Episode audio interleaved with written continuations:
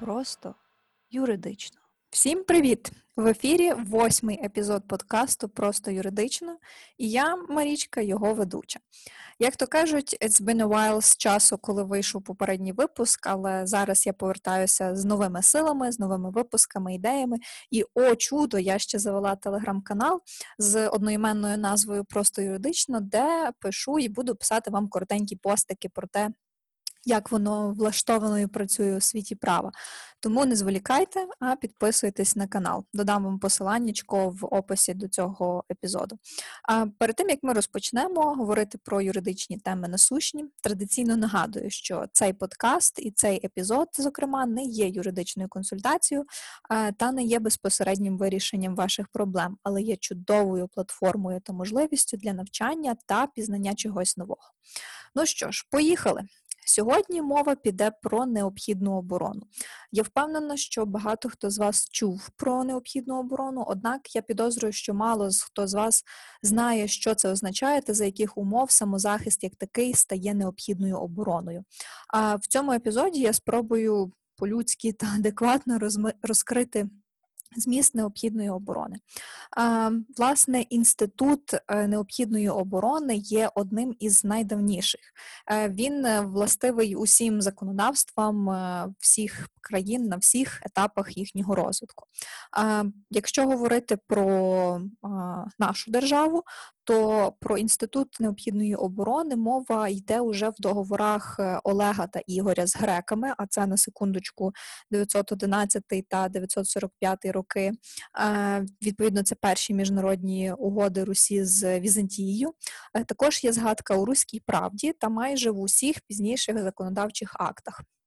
Якщо трішки відійти від теми розмови, коротко зупинюсь, що таке руська правда. Руська правда це збірка стародавнього руського права, яка була складена в Київській державі у 11-12 столітті на основі звичаєвого права. Звичаєве право це фактично звичаї, які вже укладені були у суспільстві, і е, люди, в принципі, окей ними керуватись. Е, Руська правда містить норми кримінального, спадкового, торгового і процесуального законодавства. З усіх відомих пам'яток 11 ем, століття. Специфічні риси української мови найбільшою мірою відобразила руська правда. Тобто, це не тільки є одним із таких потужних зводів е, законодавства, але й також е, першоджерелом е, становлення та розвитку сучасної української мови. Ем, головним завданням руської правди було давати можливість сторонам захищати, боронити свої права на життя, на здоров'я і майно, відповідно, та сама необхідна оборона, а суду е, підставу до справедливого вироку. Ем, також характерною приметою руської правди була еволюція в бік гуманності, тобто Наприклад, замір, заміна смертної кари певним штрафом, якоюсь грошовою компенсацією. Тобто, бачимо, що необхідна оборона на теренах сучасної української держави появилась дуже давно і вже у такому доволі прогресивному стані. Право на необхідну оборону це один із найважливіших юридичних концептів. Ну, фактично, без права, без можливості захистити себе, ем, свою домівку, оселю, своїх близьких, рідних, своє майно. Ем, відповідно, у людини не може бути е, спокою, якоїсь впевненості в безпеці свого життя і здоров'я і у недоторканості власного житла. Право на необхідну оборону є природнім і невідчужуваним, є абсолютним правом людини.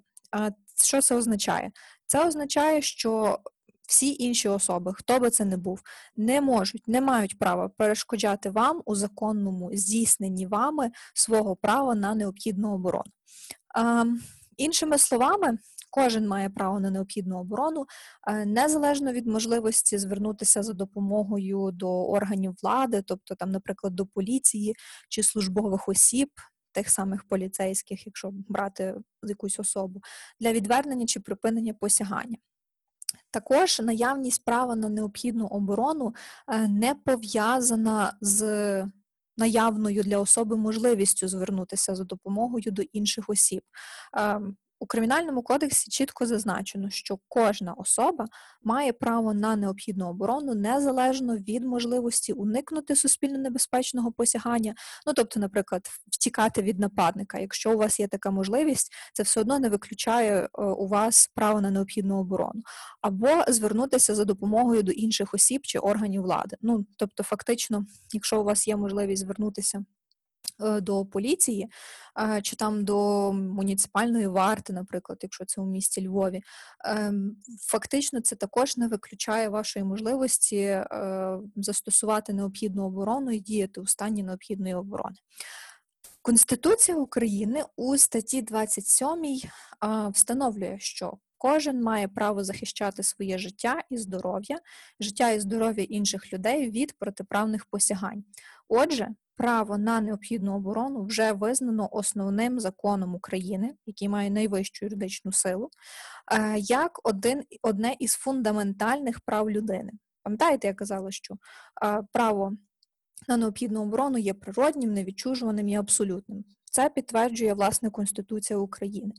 Е, положення Кримінального кодексу України вони розвивають та конкретизують цей конституційний припис. Е, відповідно, станом на сьогодні поняття необхідної е, оборони, ну, це часто називається в народі самозахист або самооборона, фактично це одне й те саме, визначене у статті 36 е, Кримінального кодексу України, яка так і називається необхідна оборона. Ем, от і хочу запропонувати вам зацитувати саме законодавче визначення, як воно звучить в частині першій статті 36 Кримінального кодексу України.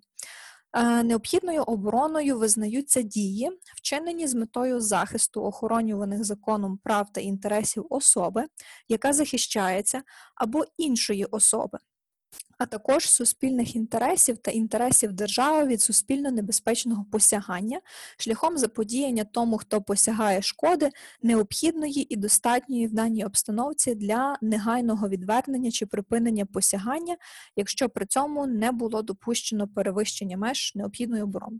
Так, це доволі складне, таке суто юридичне, правове визначення, але давайте зараз спробуємо розібратися і розкласти по поличках структурні частини цього визначення визначення, я впевнена, що е, так розуміння е, буде набагато простішим і швидшим. Е, стаття 36, яка такий трішки оф-топ, щоб ви теж розуміли для себе, стаття 36, яка регламентує поняття необхідної оборони, знаходиться у розділі Кримінального кодексу України, який називається обставини, що виключають злочинність діяння.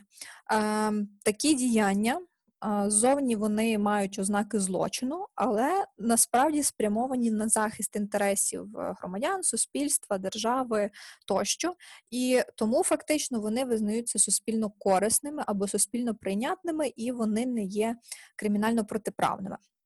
Якщо подивитися в цей розділ, який є в кримінальному кодексі, то е, обставинами, що виключають злочинність діяння, є необхідна оборона, це є уявна оборона, затримання особи, що вчинила злочин, крайня необхідність, е, фізичний або психічний примус, виконання наказу або розпорядження, діяння, яке пов'язане з ризиком, і виконання спеціального завдання з попередження чи розкриття злочинної діяльності організованої групи чи злочинної організації.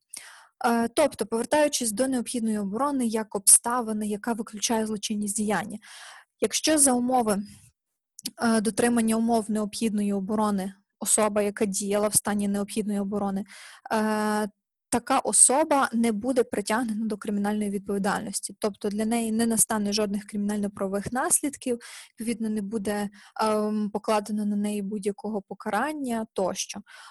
Однак для того, щоб зрозуміти дотримання умов необхідної оборони, слід знати та розуміти, які ознаки необхідної оборони. Ознаки необхідної оборони вони визначені в тій же самій статті 36 Кримінального кодексу України. Вони виходять з самого визначення, тому давайте на них зупинимося більш детально. Ознаками необхідної оборони є мета оборони, спрямованість, тобто об'єкт заподіяння шкоди, характер дій того, хто захищається, своєчасність оборони і співрозмірність оборони. Окей, якщо говорити про мету необхідної оборони, то е, відповідно до частини першої статті 36 Кримінального кодексу України метою необхідної оборони є захист охоронюваних законом прав та інтересів особи, яка захищається, або іншої особи, а також суспільних інтересів та інтересів держави від суспільно небезпечного посягання. Тобто ви можете захищати не тільки себе, ви можете захищати когось, хто поруч з вами, своїх близьких, знайомих, чи навіть людину, яка вам взагалі невідома, але ви об'єктивно оцінюючи обстановку, яка відбувається, е, маєте підстави вважати, що от стосовно такої людини відбувається е, неправомірне посягання, і ви таким чином ви також будете діяти в стані необхідної оборони. Або, наприклад, скажімо, порушення громадського порядку. Знову ж таки, є підстава для необхідної оборони, тобто не обов'язково ви себе захищаєте, ви можете захищати когось або щось інше. Для визнання необхідної оборони правомірно достатньо правомірною. Не потрібно, щоб особа, яка захищається чи захищає когось, переслідувала зазначену мету, тобто захист охоронюваних законом прав та інтересів. І Насправді зовсім не обов'язково, щоб її було фактично досягнуто. Ну, Наприклад, особа, яка захищається, заподіяла тому, хто посягає шкоду, але вона так і не змогла припинити посягання. Ну, там, е, Наприклад, е, ситуація, е, розбій, відкрите викрадення. Чужого майна, яке поєднане з насильством. Ну, скажімо так, в результаті було спричинено шкоду тій особі, яка е, вчинила це порушення, ну там, умовно кажучи, е, було зламано руку, нехай допустимо так. Але в результаті е, те викрадене майно, там кошти, коштовності, вони так і не були відібрані в порушника. В результаті йому вдалося вирватися, він втік. Ну тобто, в даному випадку як такого е, припинення не відбулося. Якщо той, хто захищається, керувався іншою метою, наприклад, помста над тим, хто його хто на нього посягає, е, то в такому випадку випадку не можемо говорити про необхідну оборону, і для такої особи відповідальність буде наставати у звичайному порядку за ту шкоду, яку така особа заподіяла. Е, йдемо до наступної ознаки: це об'єкти заподіяння шкоди. Е, правило універсальне: шкода при необхідній обороні повинна заподіюватися лише тому, хто посягає його, тільки його правам та інтересам. Тобто, е, якщо, наприклад, посягаючих є кілька, то особа, що обороняється, може завждати шкоду як одному з тих людей, які посягають з нападників, так і кожному з них. Заподіяння шкоди правам та інтересам інших осіб, які не мають відношення до посягання, не підпадає під ознаки необхідної оборони, може в деяких випадках розглядатися за правилами крайньої необхідності, це інша обставина, яка виключає злочинність діяння, або ж знову ж таки е, тягне за собою відповідальність на загальних підставах. Наступна ознака це характер дій особи, яка захищається поведінка того, хто захищається при необхідній обороні, може бути тільки активною, тобто може виражатися лише в певних діях. Е, про це також є пряма вказівка в частині 1 статті 36 Кримінального кодексу України. Такими діями можуть бути конкретно як фізична сила, певні зусилля особи, яка захищається. Ну, наприклад, е, нанести кулаком удар е, нападнику, так і використання різних знарядь, предметів, механізмів, пристроїв, ну там, наприклад, газовий балончик, як пристрій. Там не знаю, якийсь камінь, який попадається під руку, коли там, наприклад, вас повалили під час нападу, е, ви борсаєтесь, не можете ніяким чином ем, скинути нападника себе, однак ви помічаєте, що десь збоку є камінь, відповідно, ви цей камінь також застосовуєте при необхідній обороні. Е, тобто поведінка має бути активною, може бути конкретно як е, ваша фізична сила, може бути ем, якийсь певний засіб.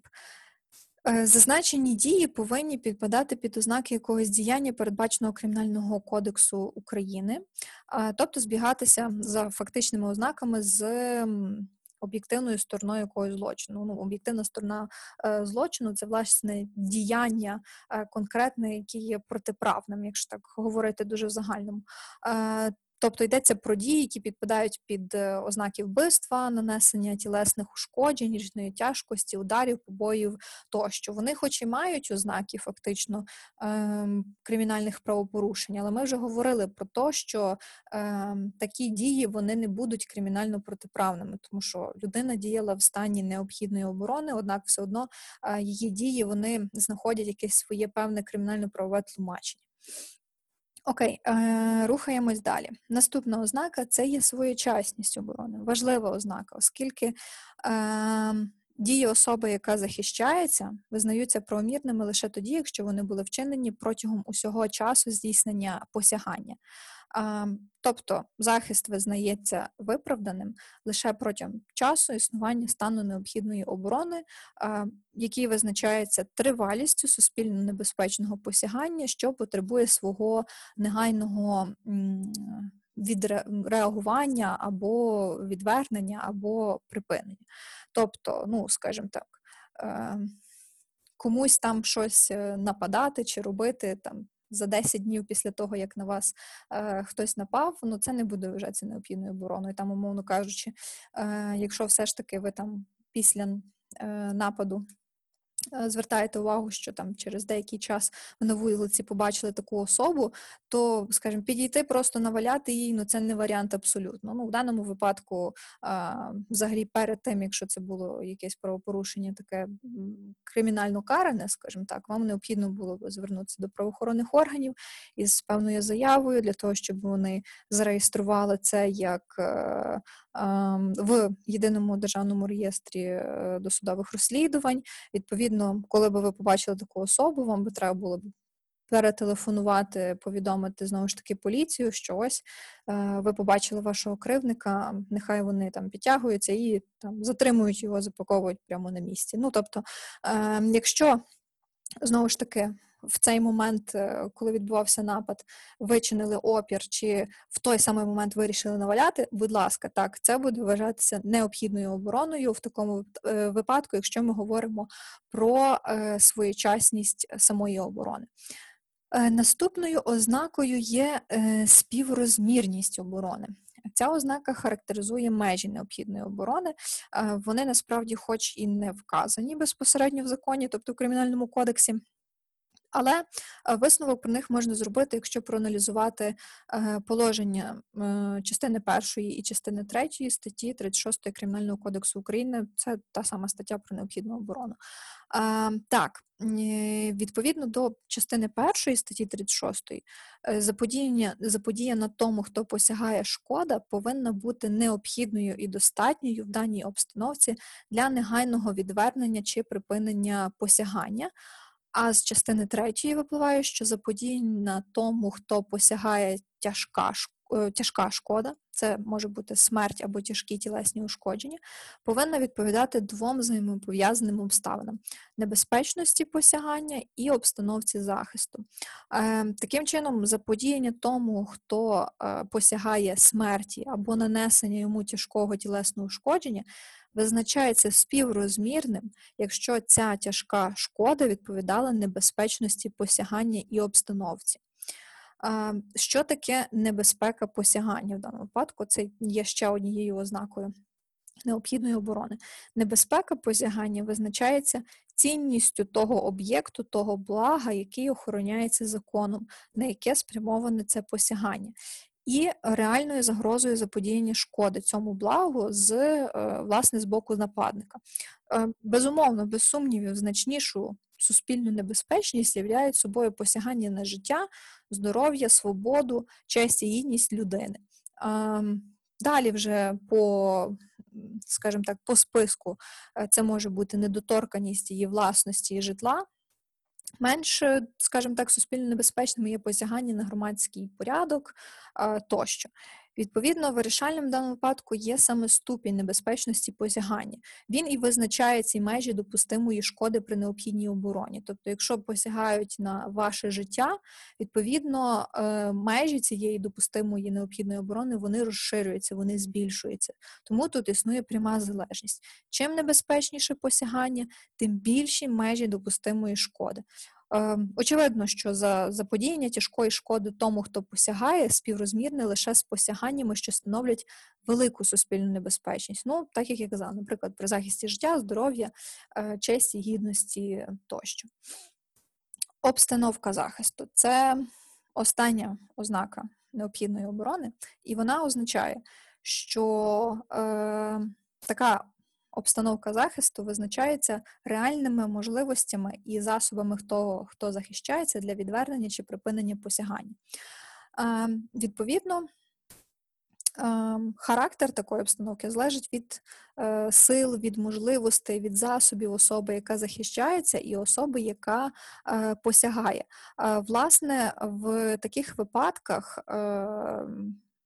Якщо брати судову практику, то суди рекомендують враховувати характер небезпеки, що загрожував особі, яка захищалась, та обставини, що могли вплинути на реальне співвідношення сил. Е, ну, наприклад, це місце і час нападу, його раптовість, е, неготовність до його відбиття, кількість нападників від тих, хто захищався, їхні фізичні дані, вік, стать, е, стан здоров'я та інші обставини. Ну, от, наприклад, стосовно фізичних даних, то нещодавно було е, прийнято рішення е, судом, судом, е, точніше, вирок. Я також залишу посилання на це рішення, де ви зможете прочитати всі обставини справи, де, власне, на пенсіонера, скажімо так, було здійснено напад, було декілька хлопців, хоча по факту тільки один з них наносив удари по особі, яка захищалася. Перед цим е, цей пенсіонер, особа, яка захищалась, він е, попереджав голосно про те, що в нього є ніж. Він його потім демонстрував, однак це не зупинило особу нападника. В результаті він продовжував наносити йому тілесні ушкодження. Е, пенсіонер, скажімо так, розмахуючи цим ножем. Я наскільки просто читала матеріали справи, точніше, це рішення так і до кінця не зрозуміла, ем, чи він скажімо так, е, умисно, чи все ж таки не хотячи, мені здається, що скоріш таки не хотячи, е, попав цим ножем хлопцеві нападнику в ногу, і за результатами отриманих е, травм, ушкоджень, цей хлопець потім помер. І в результаті спочатку особі, яка захищалась, було кваліфіковано. Е, злочин за статтею, частиною 2 статтею 121 Кримінального кодексу України як е, умисне тяжке тілесне ушкодження, що спричинило смерть такої особи нападника, згодом були перекваліфіковані за статтею 118 Кримінального кодексу України. Це як умисне вбивство при перевищенні меж необхідної оборони. Однак е, суд взагалі не погодився з такою кваліфікацією і е, вказав в своєму рішенні, що не було перевищення меж необхідної оборони. Е, шкода була завдана, яка була завдана, вона була співмірною і в необхідних межах. І, відповідно, е, за результатами розгляду цієї справи. Е, суд постановив визнати таку особу, тобто цього пенсіонера, особу, яка захищалась, невинуватою та виправдати у е, зв'язку з відсутністю у діях складу кримінального правопорушення. Знову ж таки, необхідна оборона, реальний кейс, є рішення.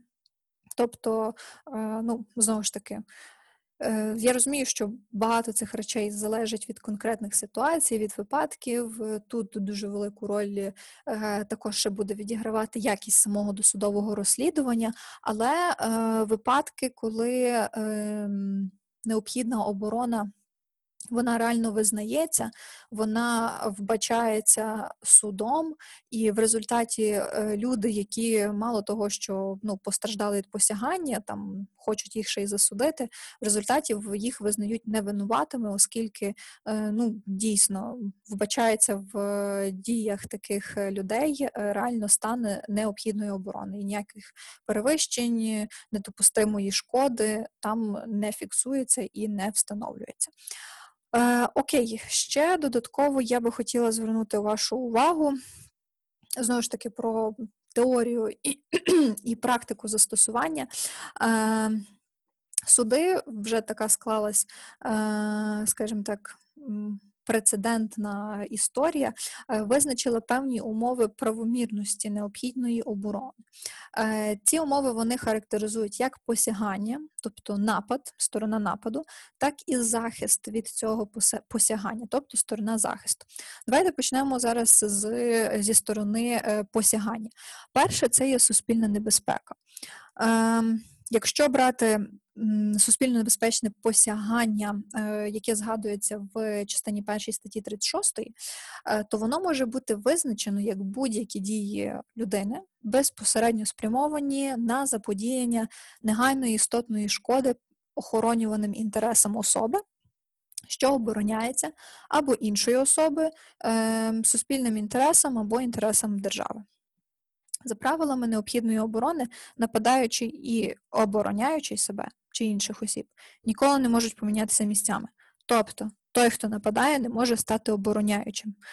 Відповідно, той, хто захищається, не може стати нападаючим. Відповідно, для визначення стану необхідної оборони важливо встановити, хто нападав, а хто захищав себе. Е, ну, Тому що необхідна оборона проти необхідної оборони вона є неможливою. Ем, стан необхідної оборони виникає не тільки тоді, коли посягання вже розпочалося, але й тоді, коли воно фактично був ризик. Е, і без сумніву негайно початися, тобто, скажімо, був ризик початку цього посягання.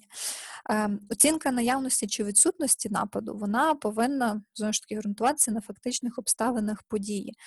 Е, тому, якщо захисник мав підстави думати, що напад лише припинено і він може розпочатися знову, то він діє правомірно.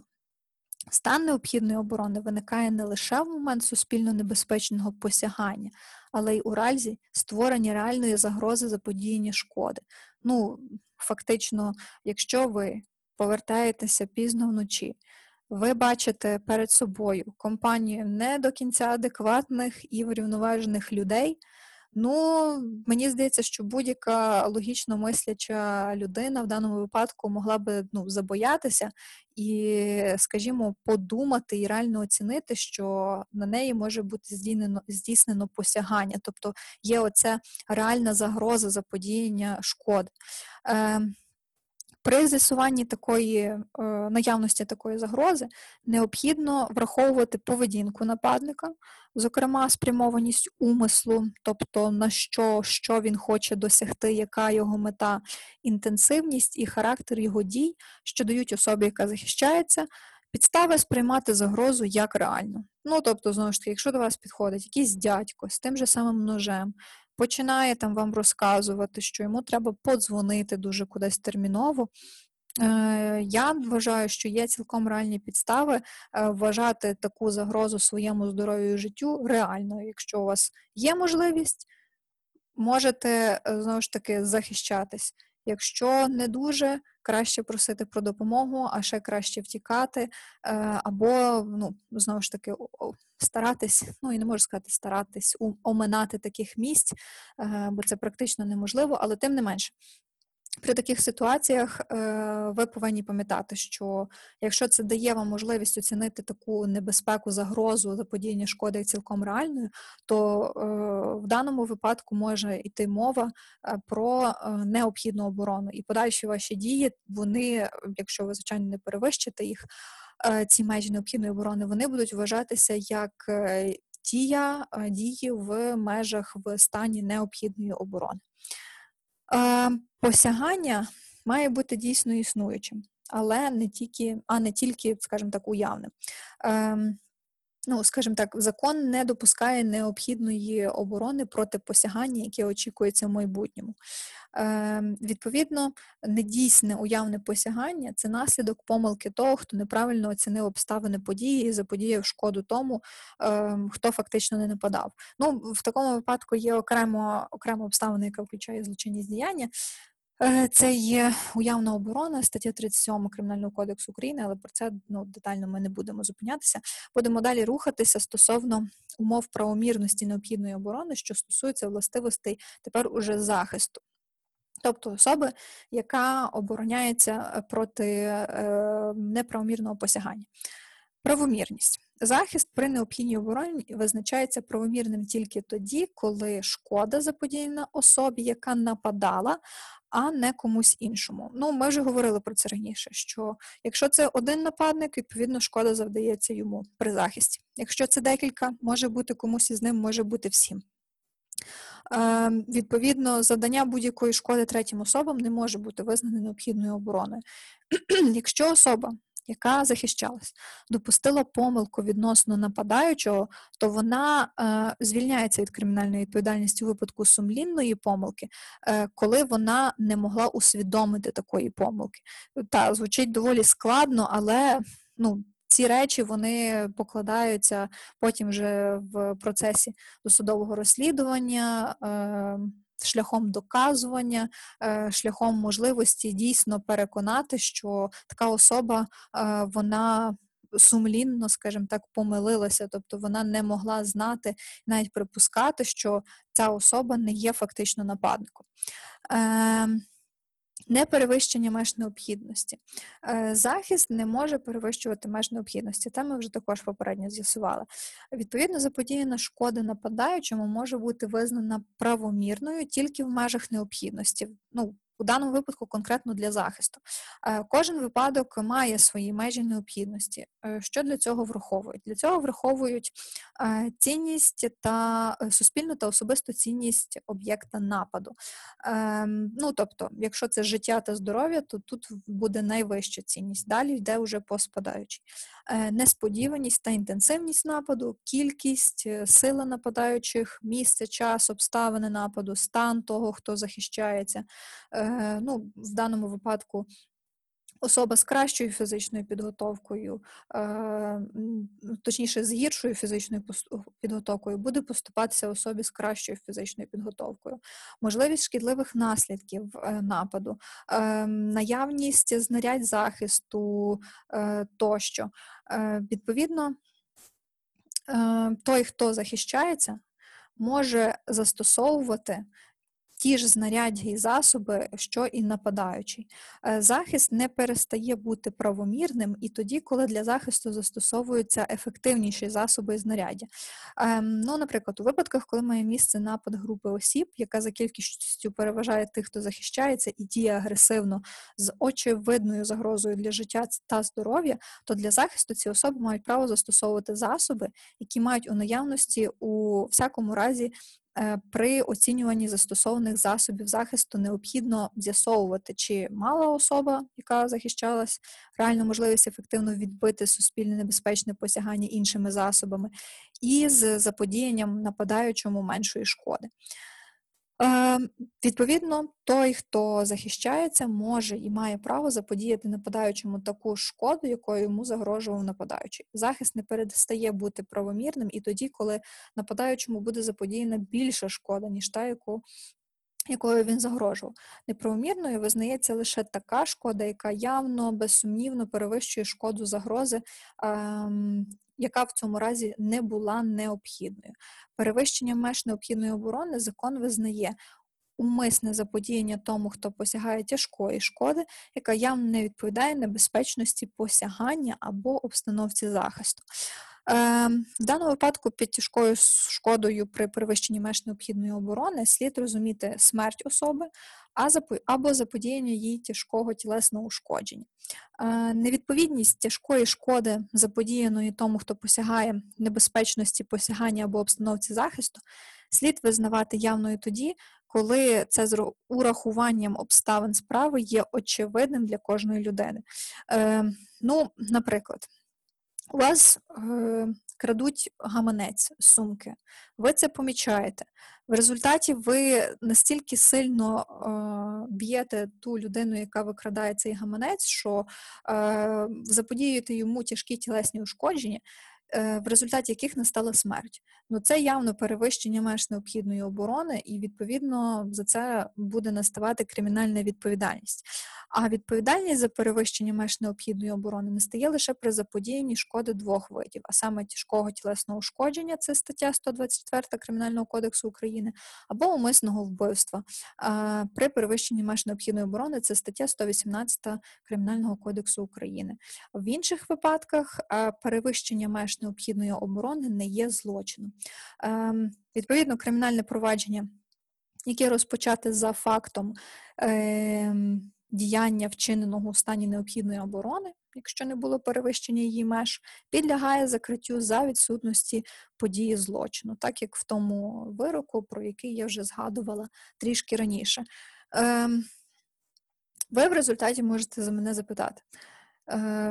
Що це все взагалі таке? Це все в теорії дуже класно звучить, але на практиці воно насправді абсолютно не працює.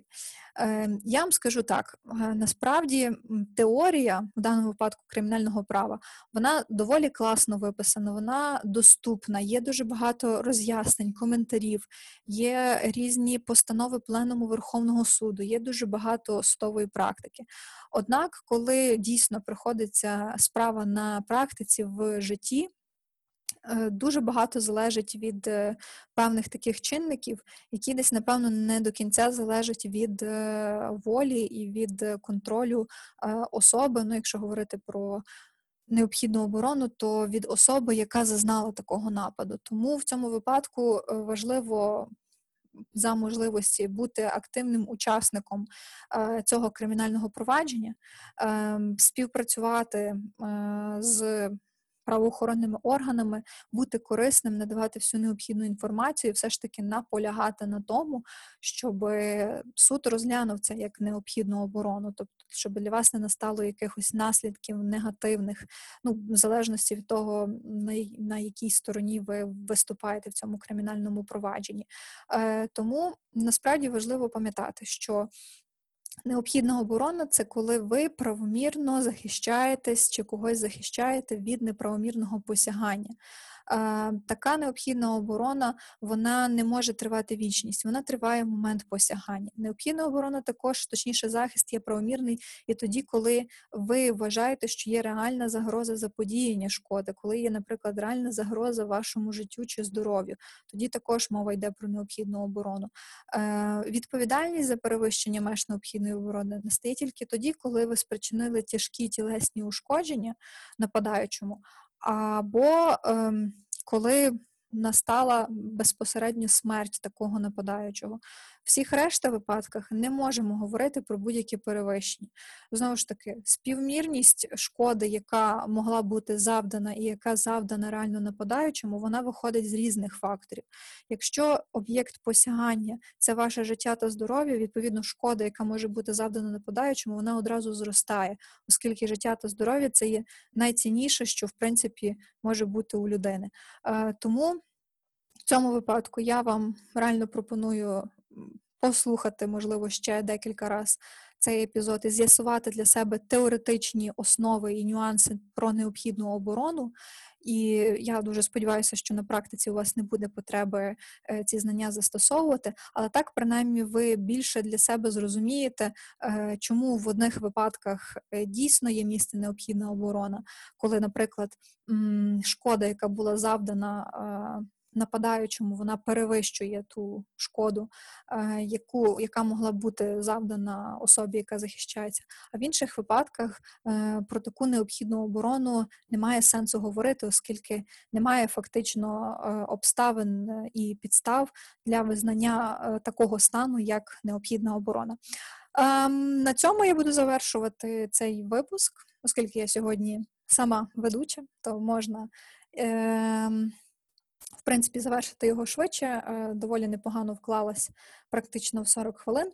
Ем, якщо вам сподобався цей випуск, то ви, в принципі, вже знаєте, що робити. Ви ставите лайк, ви підписуєтесь на канал, ви поширюєте своїм друзям цей випуск. Також не забувайте, що у мене є телеграм-канал, який так і називається просто юридично. Там також е, частіше, ніж е, епізоди подкасту, буде оновлюватися інформація.